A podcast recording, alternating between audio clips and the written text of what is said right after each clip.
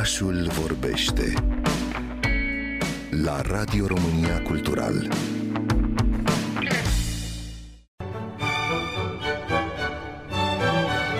În urmă cu 100 de ani, în 1922, regele Ferdinand I și regina Maria au fost încoronați ca suverane ai României Mari. La patru ani de la Marea Unire, la Alba Iulia, se organiza o zi fastoasă încărcată de emoție, ceremonia de încoronare a regelui Ferdinand și a reginei Maria, iar programul sărbărilor încoronării a fost unul amplu și s-a întins pe o perioadă de trei zile.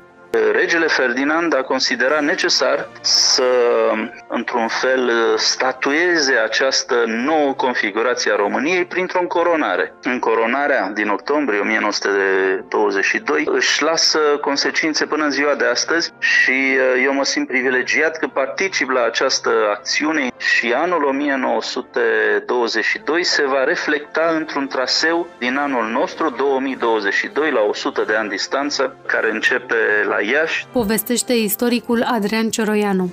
Caravana cinematografică Centenarul Încoronării pornește pe urmele vizitelor familiei regale în România întregită, alături de specialiști din lumea cinematografiei și istoriei pentru a celebra cei 100 de ani de la încoronarea celor două personalități regale. Primele cadre din cinematografia românească au fost cele cu personalitățile regale din vremea respectivă. Revăzând toate filmele lui John Florescu despre regele Mihai, despre regina Maria, am constatat odată în plus că, într-adevăr, la 1897 a fost prima filmare a ceremoniilor de 10 mai, deci era practic la un an după ce uh, cinematografia a intrat în România, pentru că știm că am avut un decalaj nu chiar de un an, aproape un an față de frații Lumière la 1895. Deci, într-adevăr, uh, cu uh, Casa Regală încep primele cadre care au și rămas din fericire. Mai departe, întotdeauna le-a făcut plăcere să fie filmați, este evident, și au știut să fie foarte eleganți, inclusiv în fața camerei. În plus, uh,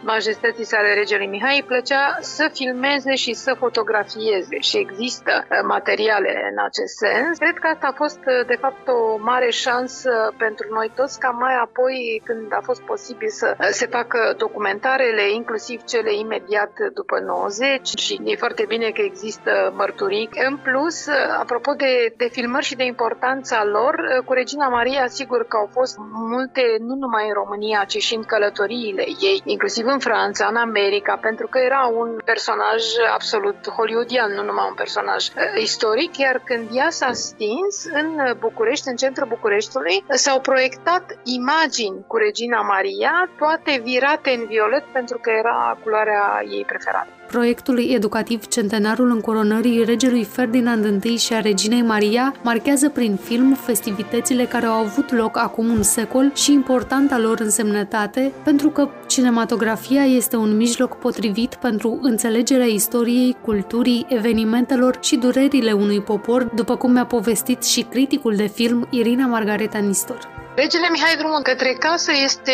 despre copilăria regelui Mihai până la abdicarea forțată din România. Deci este uh, o concentrare clară asupra uh, regelui Mihai și asupra exilului și a contat foarte mult pentru că recent chiar l-am uh, prezentat la liceu în cadrul unor lecții de istorie și ca să înțeleagă mai bine și generațiile foarte noi ce înseamnă exilul și cum poți să depășești orice cumpănă în viață dacă ai curaj și mai cu seamă dacă știi să-ți asumi inclusiv munca de zi cu zi chiar când ești regele. La un moment dat chiar uh, pusese undeva Michael, bun, și Michael și mai cum, King Michael și au crezut că King este numele de familie, ceea ce mi s-a părut foarte frumos. Plus, la un moment dat au găsit într-una dintre arhivele din America vocea reginei Maria, pe care iarăși a fost uh, extraordinar să putem să o auzim și nu doar să ne imaginăm. So, only thing that I can do is to hope. And I've always hoped all my life. And never matter how hard life has been,